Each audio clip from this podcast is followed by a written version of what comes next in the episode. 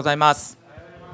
えー本当にあのたくさんの皆さんと一緒にそしてまたストリーミングのところで日本全国ですよね。いろんなところから世界かも、えーその礼拝できること本当に感謝します。ありがとうございます。一緒にお祈りしましょう。イエス様今日一緒に聖書の言葉を開いて、えーその中でまた神様あなたの心天の父なる神様お父さんと呼ばれているお父さんとご自身を表してくださったその神様の心が私たちのうちに迫ってきますように受け取ることができますようにどうぞ導いてください、えー本当に聖霊様にお委ねします。私たちの心に神様が触れてくださいますように。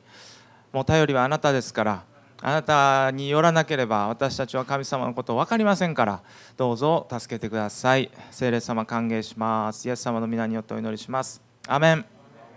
アメン、えー今日はですねあの、まあ、昨日なんですけど昨日という日が、えー世界中でどのような日として覚えられているか皆さんご存知でしょうか？昨日という日がね昨日なんですけど。まあ本当は言うとまあここまあ、この土日っていう感じですよね、えー昨日はなんと一人知ってる方がいました。学校とかでねよくそういう、えーポスターとかが貼られてたりすると思うんですけれどもなんと、えー世界食糧デーということなんですね。世界食糧デーということで、まあ、世界中でですね、あのーまあ、与えられている食事に感謝するまた行き渡ってない食事皆さんあの全世界で私たちが食べることができる作物食料っていうのはですね大体120億人分毎年取れてるんですって。ですから全世界の人口の倍ぐらいの分は取れてるんですね。かんちゃんと与えられてるんですが行き渡ってないんですね、まあ、それそういうことに対して考えて取り組んでいこうという日のようなんですね。であの今日は本当はですねこの「使徒の働き」の6章。というところをシェアするかどうかということで、まあ、ちょっとフォーセットさんと、えーいろいろなやり取りをしつつ、えーまあなぜかマルコに飛んでるということなんですけれどもこれはちょっと訳がありまして、まあ、使徒の6章を読んでいますとこの違法人とね違法人というか、えーヘブライ語をしゃべる人たちとギリシャ語をしゃべる人たちとでこの食事の配給に差別があるってねあのごごたつきますよね。まあ、その箇所を読んでました。そしてそのことを思い巡らしている中でですね、まあ、同じ食事というこういう主題をで教えられていることがやっぱりこの箇所から私語りたいなと思ったので、まあ、この箇所を今日取り上げさせてもらいました。世界食糧デーにぴったりでもあるなとあの思ったりしますけれども神様は考えてみてください。本当に食事にこだわっておられるお方やなということを思いませんか？変な神様ですよね。僕らの感僕らのこ人間が持ち得る神様感からしたらちょっと不思議な感じしませんでしょうか？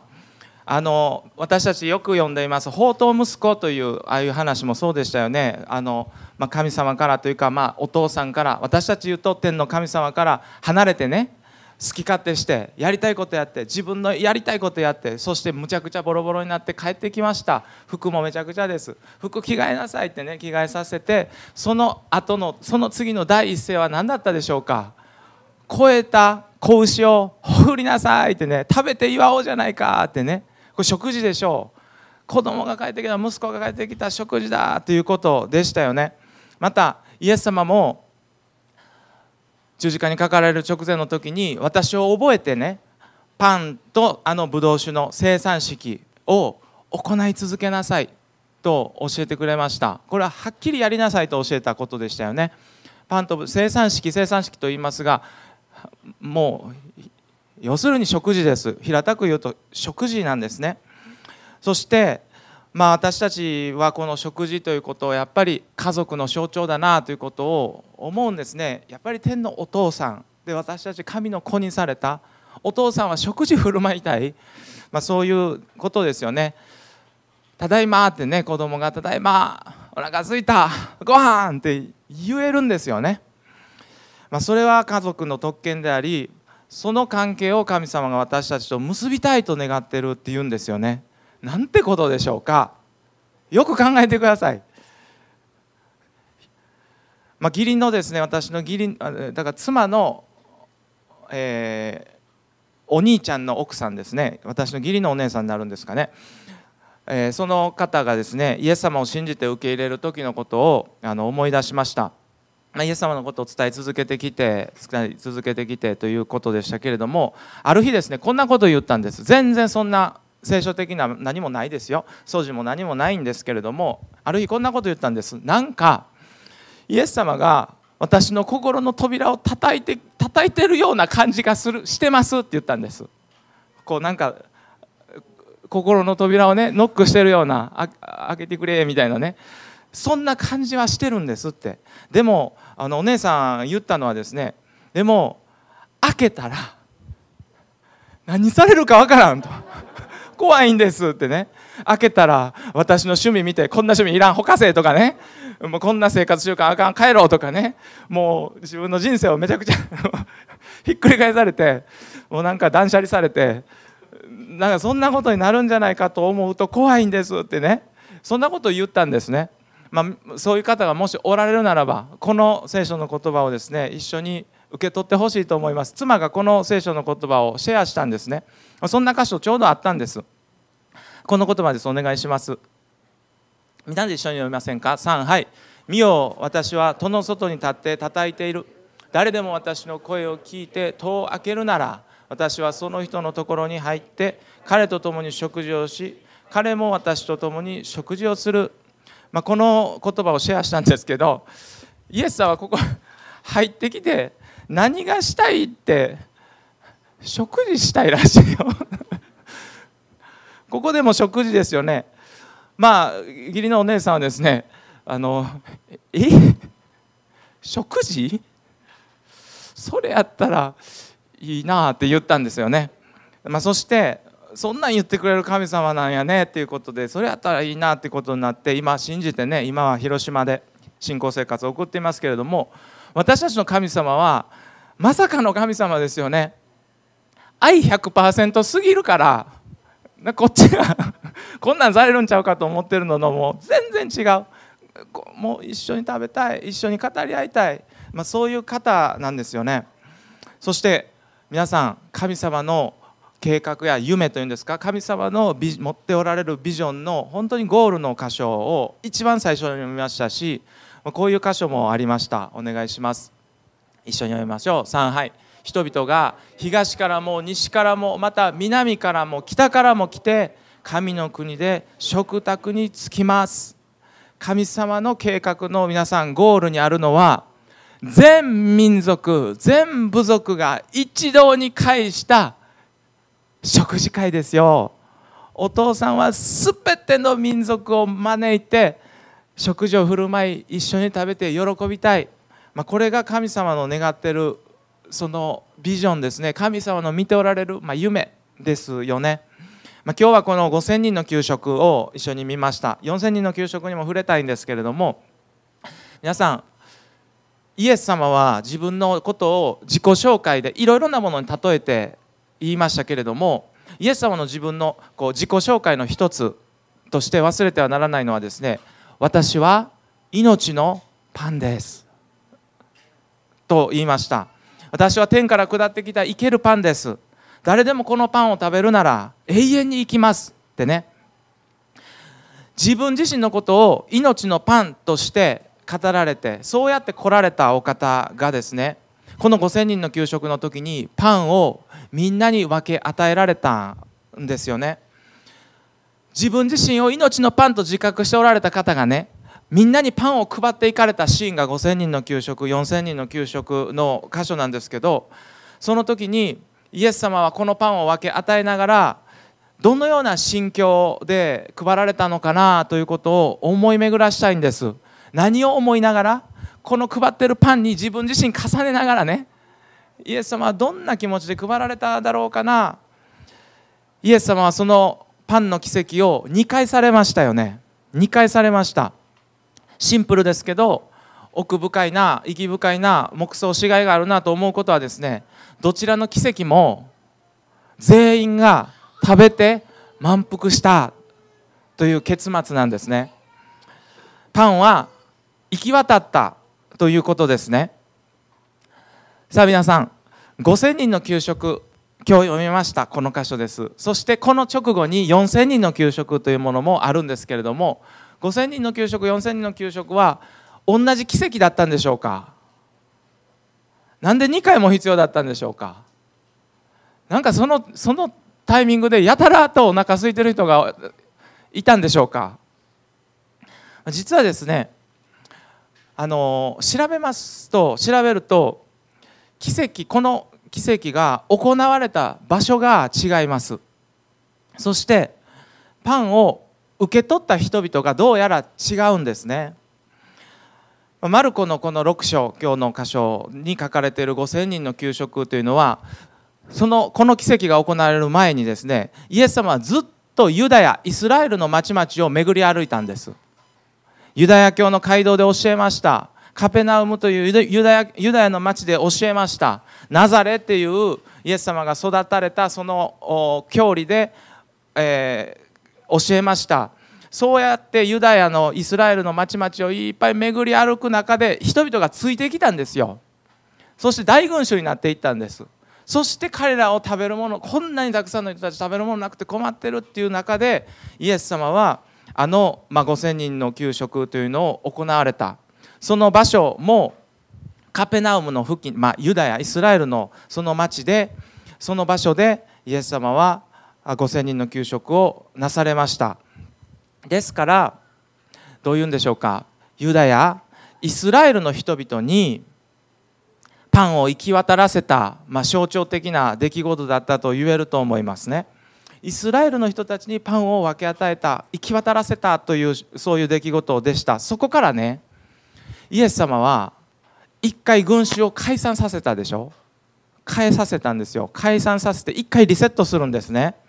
そしてその直後にほら弟子たちと向こう岸へ渡ろうって言って船に乗りましたよね。そして船に乗ってる時に嵐が来てあもう困って明け方頃にイエス様が湖の上歩いてこられてペテロが水私も歩きたいああの出来事があったんです。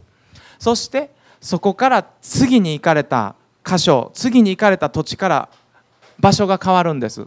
そこからは違法人たちの、まあ、要するに外国違う民族の地方をイエス様は巡られるんですね。そして、まあ、いわゆる外国みたいなゲネサレっていうところにまず最初に行きました。これは違法人の土地です。ユダヤから見ると外国みたいなところです。その次はツロとシドンというところへと行きます。ツロシドンというのはシリアという国です。完全にイスラエルじゃない外国です。そこでほら食卓の下で食卓の下の子犬でも子供たちのパンくずはいただきますって言ったあの女性と出会ったりイエス様されたわけですよね。そしてデカポリスというこれも外国ですよね。デカポリスという違法人のところあたりでイエス様はあの4,000人の給食を行ったんですね。どんどんどんどん違法人の町々を歩きながら違法人たちがあイスラエルの人たちじゃない人たちもどんどんどんどんついてきたと思います。そしてそしてもう大群衆になってるんですけど3日間も彼らは何も食べてない。このまま返したら途中で倒れてしまうんじゃないかって言ってまたあの4,000人の給食という奇跡をイエス様は行われたんです。行われた舞台はイスラエルじゃない違法人の土地でした。多くの違法人たちがそのところで集まっていたと考えられます。要するにですねイエス様はユダヤ人たちに5,000人の給食でパンを行き渡らせてそしてその直後に違法人の外国のそういう土地土地を巡り歩いて4,000人の給食をなさった。聖書はねユダヤ人も違法人も全ての民族が祝福に入ると何度も言ってますけれどもイエス様はこの2回の奇跡を通してその神様のご計画をここで表現なされたと私は読んでいて感動しています。人々はですね満腹したんですよね。そしてその結果皆さん何か後残りましたっけ？何か後残りましたっけ？当てられるか怖いです。怖くなってます。大丈夫答えられますね。答えられるという目がありました。あのイエス様はイエス様は後で弟子たちの時にあの5,000人の給食の後何か後残ったか4,000人の給食の後何か後残ったか12か後です。7か後です。と言った後にイエス様はまだ悟らないのですか？なんか何か後残ったかって大事みたいですよ。なんか悟らなあかんみたいですよ。まあ、この5,000人のユダヤのイスラエルの町々を歩き回ってそして行った5,000人の給食の後に12かごが残りました。この12とか7とかの数字は聖書を読んでいるあの、まあ、ユダヤ人たち特に聖書の親しんでいる人々から言うとですね全然不思議な話じゃありません。子供でも分かる数字です。12って何でしょうか？イスラエルの部族の数ですね。イスラエルの部族数が12でした。イエス様はイスラエルの人々のたちを巡り歩いて5000人の給食して12かご残った。そして4000人の時には違法人の町々を歩き回ってパンがの奇跡があって7かご残りました。7とは彼らにとって7という数字は神様が全世界を作ったすべての世界という意味全世界という意味をする7完全数だということは、まあ、彼らはすぐ分かることです。すなわちですねイスラエルと全世界が表現されている、まあ、数字の話をするとですねなんか突然不思議な雰囲気になんか不思議な話をし始めたように感じるかもしれませんがこれはこんなんじゃない。これは本当に聖書の舞台のユダヤでは常識的なお話ですよね。イエス様は一つも無駄にならないように余ったパンキロを集めなさいと言いました。このパンはですね2000年前目の前にいた群衆をこのパンは満たしました。しかしそのなお残ったこの12の籠のパンは無駄にしてはならない。この12の籠に残ったパンを持って今はかたくなかもしれませんがやがてはイスラエルの12部族がまた満たされていくんだということを私は励まされますしそしてあの違法人の土地土地を巡り歩いてパンを違法人たちにと配った時に7かご残ったあの残りのパンを持って今の時代にやがて全世界の全ての民族にこのパンは行き渡るんだと祝福に彼らも入っていくんだということを私たちは励まされたいと思うんですね。皆さん最初のキックオフの時に読んだ御言葉がそうでしたけれどもあのこのこのシーンに私たちは登場するんです。これは私たちの登場シーンなんですよ。皆さんがここにいるんですよ。まあ、ここに私たちは向かっているわけですけれどもしかしまだ届いてないこのパンが届いてない人々が残っていますがその人たちもやがてこのパンが配られ永遠の命に預かっていく。皆さん今はその途中です。途中なんです。私救われてやったで終われないんですね。まだ途中だ。皆さんこのパンはイエス様を表しています。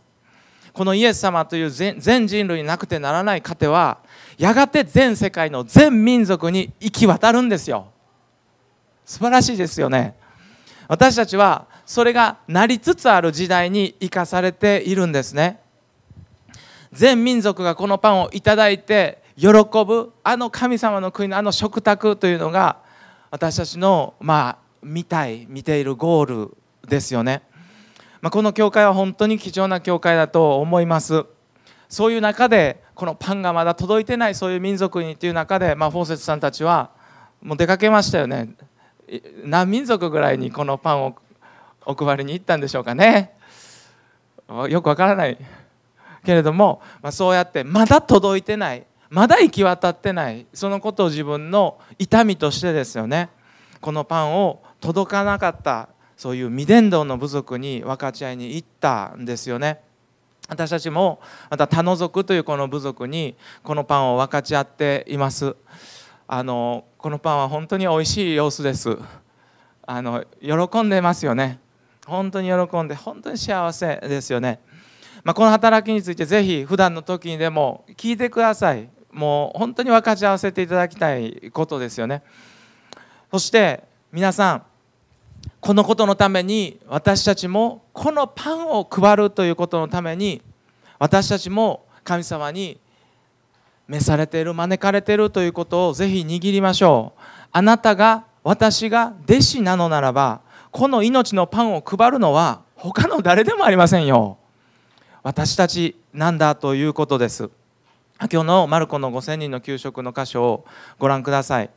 もうこのパンをあの当時の弟子たちが配りましたけれどもイエス様はこのパンを配る時にですね面白い方法を面白い方法を用いられたなということを思います。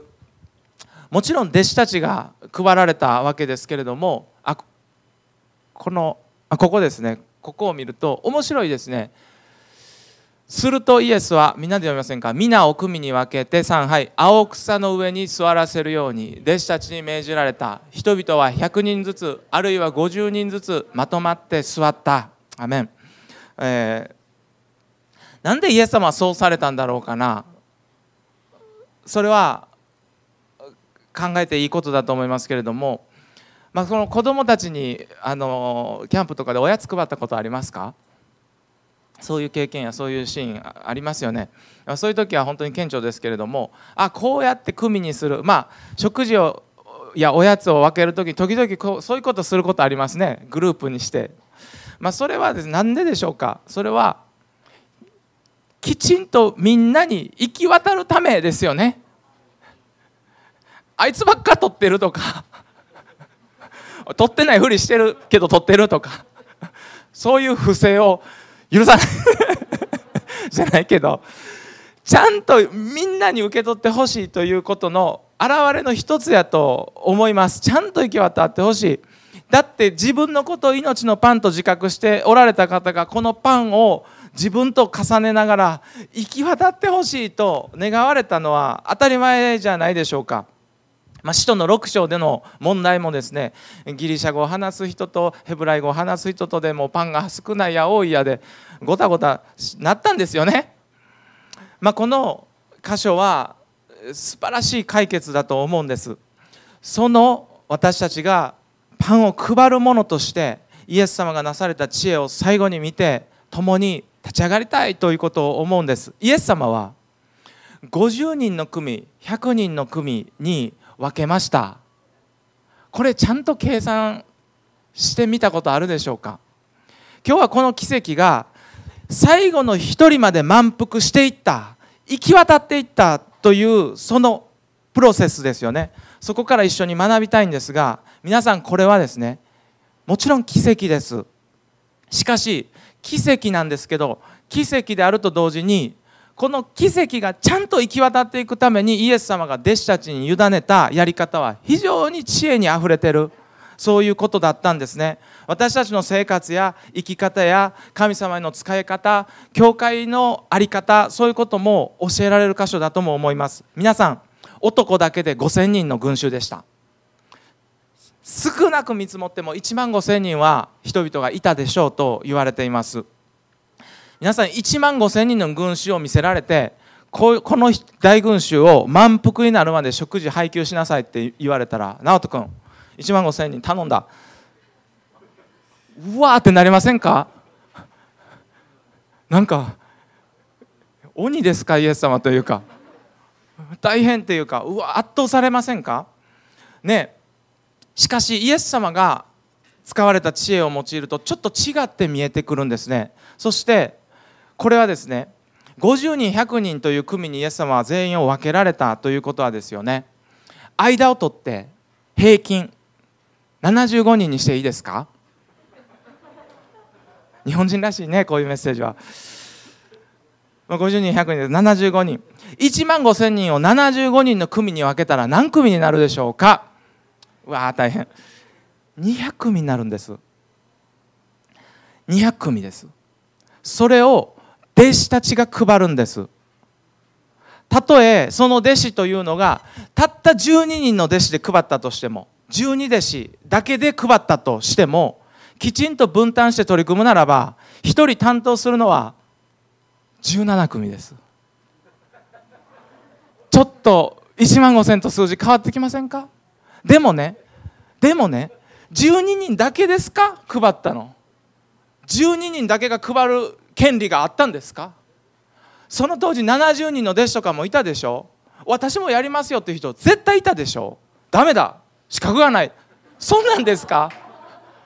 そんな恐ろしい。聖書学校行ったかお前。そんなわけない。やめてください。そんな学校じゃありません。そんな学校じゃありません。それはなんかそういうプライドがあるグループが悪い。12人なわけないですよ。たとえ70人としましょうよ。70人の弟子もいたわけですから70人の弟子たちで配ったとしたらなんとたった3組ですよ。たった3組自分が担当したら行き渡ってしまうんですよ。途端に圧倒される数字じゃなくなるじゃないですか。皆さんこれは奇跡なんですけどこの奇跡の行き渡り方を見るときに全世界にこの命のパンが行き渡るための知恵が満ち溢れてると私は思うんですね。イエス様のやり方が見えてきます。まあ、イエス様はベツレヘムに生まれてベツレヘムって直訳するとパンの家なんですって。もうめちゃくちゃパンパンパンってもうこの命のパンに私たちは預かって永遠の命をいただいた。後で行う生産式でも本当に感謝していただきましょう。しかし同時にこの命のパンが手渡されるのを待ってる人々がまたいることも忘れてはなりません。そしてこの5000人の給食4000人の給食は命のパンがイスラエルにも違法人にも全てのために行き渡っていく青写真のようなイエス様がそれを表現されたということを私は見ます。世界宣教の縮図みたいなのを見ています。そして分担してきちんと取り組めばできないことではないということ。皆さんそれぞれが私たちが担えるものを担うんですね。皆さんイエス様のことを誰かに紹介したら自分の内側のイエス様が減ってもた損したっていう方おられますか？もうシェアしたら減ったんです今日。損した。ありますか？もっと増えるでしょう。分け与えたら増えるんですよ。これは皆さん配っても配っても減らないという奇跡はイエス様が私たちのうちに今も土台として成し続けてくださってるんですね。増え続けてしまう。しかし配るかどうかは弟子たちに委ねられていることだということですね。世界食糧デー。この日に命のパンのことを思い巡らすことを私たちは軽く見たくないなということを思うんです。一緒に祈りたいと思うんです。未伝部族というのが残ってます。少しピアノ弾いてもらっていいでしょうか。パワーポイントも最後一緒に皆さんでこの言葉も読みませんか。次です。次です。一番最後のやつです。はい。これですね。皆さんで一緒に読みましょう。これがゴールですよ。3はい三国のこの福音は全世界に述べ伝えられて全ての民族に証しされそれから終わりが来ます。最後もう一つ。人々が東からも西からもまた南からも北からも来て神の国で食卓に着きます。そうです。この日のために私たちはこの命のパンを預かったものとして配っても配っても減らない奇跡を神様は今も成し続けてくださっている。その奇跡に預かっているものとして私たちはイエス様がパンを行き渡らせたようにこの時代私たちをまたこの務めに使えていきたいということを思います。皆さん立ち上がりましょう。そして一緒に祈りたいと思います。一言お祈りします。イエス様命のパンとして私たちのところに来てくださって私たちを満たしてくださったイエス様ありがとうございます。そしてこの命のパンを私たちもまたまだ届けられていない人々のところに。全世界もそうですけど私たちのこの近くの友達を見ても本当にこのパンを配ってあげたいと思うそのような友達たちがいます。イエス様どうぞこのパンを配り共にこのこの味わいを喜ぶことができますように私たちを用いてください。お願いします。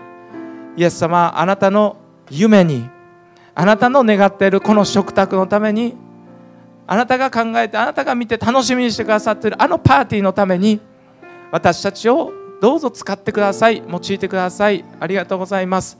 あの日パンを行き渡らせたイエス様の奇跡がこの時代にあの残った12かご7かごを私たちが持って走り回る時代イエス様どうぞ用いてください。感謝します。イエス様の皆によってお祈りします。アーメン。